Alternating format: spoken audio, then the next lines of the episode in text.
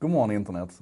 Alltså det händer så sjukt mycket nu. Jag skulle kunna prata i timmar om Facebook och Google och mediebranschen och nya tekniska innovationer. Men eftersom vi är på väg in i påsk och, och jag faktiskt tänker eh, ta lite en sak idag-ledigt fram till tisdag den 3 april när vi ses igen. Så ska jag göra någonting som jag inte har gjort tidigare. Jag ska lämna er med lite poddtips. För det är nämligen så här, alltså jag reser ju sjukt mycket. Och det som har räddat mig från resedöden, det är, det är poddar. Så fort jag har en stund över så trycker jag in mina lurar i öronen och så försvinner jag in i, i någon av mina poddar. Och när jag, alltså podd är ju jättestort i Sverige idag, men när jag tittar på vad folk lyssnar på så verkar det handla väldigt mycket om de traditionella stora svenska poddarna bara. Och det är ju good och bra på så. Men om man är lite mer så här en sak idag och vill hitta någonting som man också kan lära sig saker och ting av, så har jag lite rekommendationer. Så här är 20 rekommendationer på poddar som jag lyssnar slaviskt på. Och det finns fler. Um, för det första så måste ni ju lyssna på en sak idag, så det är den 21 rekommendationen. Hela vägen tillbaka till avsnitt 0 så hittar ni en sak idag överallt där ni hittar era poddar, inklusive på Spotify. Men de som jag själv gör då, eller de som jag inte själv gör utan lyssnar på. Eh, först ut, 99% Invisible. Det är lite grann poddarnas podd. Roman Mars, tidigare arkitekt, har, eh, har kickat igång en podd där han försöker hitta det som det som, är, det som spelar roll i världen och det som är viktigt men som vi kanske ofta inte ser. Alltså de här 99 procenten som är osynliga.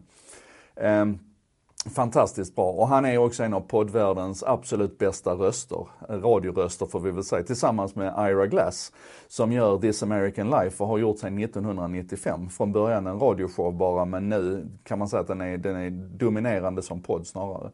Blev bland annat världskändisar 2012 när de eh, plockade in en, eh, en artist, får vi väl kalla honom, som heter Mike Daisy som gjorde ett avsnitt om, om Apple och Foxconn i, i Kina. Som man senare gjorde ett avsnitt på där man fick dra tillbaka det här. Det kallas för ret retraction, det här avsnittet. För, avsnitt 460 från den 16 mars 2012. Ska ni lyssna på någon podd från This American Life så tycker jag nog att ni ska lyssna på retraction. För det är så, det är, det är så plågsamt bra. Um, Mer Roman Mars, han gör en podd som heter What Trump Can Teach Us About Con Law. Som är, eh, han gör den tillsammans med en um, juristprofessor som heter Elizabeth Joe. Och det handlar helt enkelt om att när hon tidigare utbildade i konstitutionell lag i USA så gick hon in i, i bokhyllan och så tog hon en av pärmarna på ett av de här avsnitten som man skulle läsa eh, på universitetsnivå för att förstå eh, den amerikanska konstitutionen. Nu gör hon inte så längre utan nu tittar hon på Trumps senaste tweets och så går hon in och kör lektioner på det. Och det här är så magiskt bra för det är både humor och sorg på en gång och väldigt, väldigt lärande. Och, och Roman Mars är jätteduktig på att producera det här och Elizabeth Joe är bara fantastisk. Det finns mer Trump. Ehm, det finns eh, Slates Trumpcast som ehm, kvasi dagligen plockar upp saker som, som Trump gör och klär dem i en kontext. Jättebra. Det finns Trump Inc som är ganska ny, som bara handlar om hans affärer och där man försöker samskapa lite grann. Politiker bland annat är, är inblandat i det här. Um, Nej, ProPublica, förlåt. Eh, och sen så finns det 538 Politics Podcast som, som tar liksom det här eh, akademiska, eh, eh, ganska så torra och datadrivna approachen. Och det handlar naturligtvis inte bara om Trump utan om all amerikansk politik, men den är jättebra. Är man nyfiken på amerikansk politik när det var riktigt illa så finns det en serie som heter Slow Burn som handlar om Watergate. Eh, så det är alltså en avslutad serie, fantastiskt bra var den. Eh, man kan också se ehm, eller lyssna på The West Wing Weekly. Ni vet tv-serien The West Wing och det här är då amerikansk politik när den är som bäst, när den är som mysigast. Då finns det en tv-serie som heter The West Wing och så har eh, Rishi Keshaway och Joshua Malina, den senare spelar också i serien från och med säsong 4. Eh, eh, gjort en podd där de gör ett avsnitt av podden om varje avsnitt i tv-serien. Och ibland så gör de två, för det är så mycket att prata om.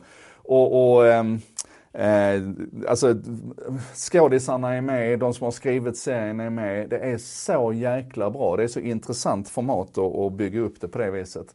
Så The West Wing Weekly kan jag varmt rekommendera.